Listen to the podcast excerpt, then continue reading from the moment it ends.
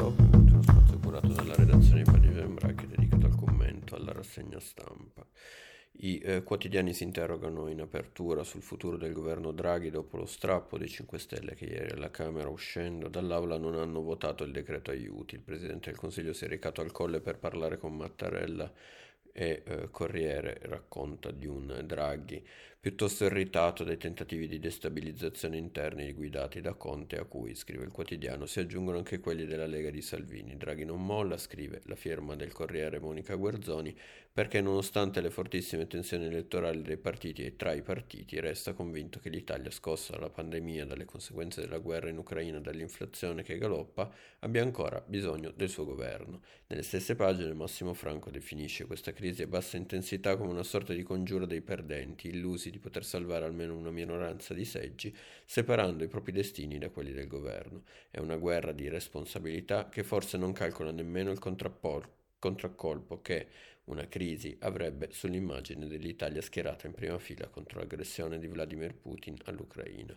Per evitare lo scontro aperto, Draghi, spiega invece la stampa, è disposto a fare aperture a Conte, ma soltanto su temi sociali. La richiesta di scostamento di bilancio resterà inascoltata. Dunque questo è il quadro della politica eh, italiana che diventa nuovamente eh, fragile e eh, vedremo se supererà questa eh, crisi estiva.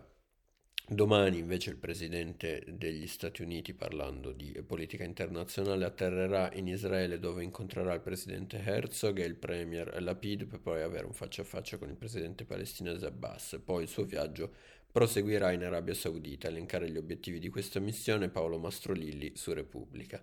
Dare garanzia a Israele sul negoziato per resuscitare l'accordo nucleare con l'Iran, creare una difesa aerea comune tra lo Stato ebraico e i paesi arabi del Golfo da Teheran che, secondo la Casa Bianca, si prepara a fornire droni alla Russia, rilanciare i rapporti con l'autorità palestinese a partire da un finanziamento da 100 milioni di dollari per i suoi ospedali, togliere il blocco alla vendita di armi offensive all'Arabia Saudita in cambio dell'impegno a chiudere il conflitto in Yemen, avvicinarsi all'ingresso negli accordi di Abramo e incrementare la produzione di petrolio per far fronte all'aumento del prezzo che deriverebbe bando, dal bando già deciso da Stati Uniti e Unione Europea per quello russo.